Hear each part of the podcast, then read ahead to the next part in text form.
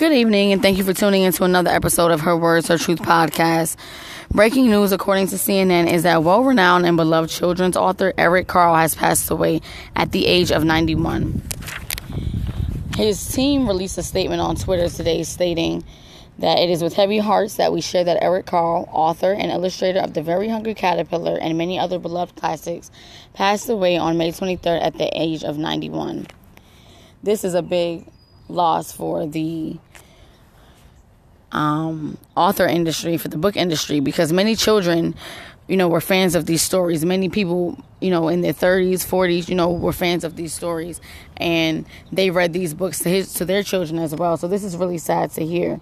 And according to his website, it says that the Very Hungry Caterpillar was translated into 66 different languages and has sold more than 50 million copies. And that is such a feat for an author to achieve in their lifetime. At this time, there are no details have been released on the cause of death, but as more information becomes available, I will bring you all updates. Thanks again for tuning back into Her Words, Her Truth podcast. Jones.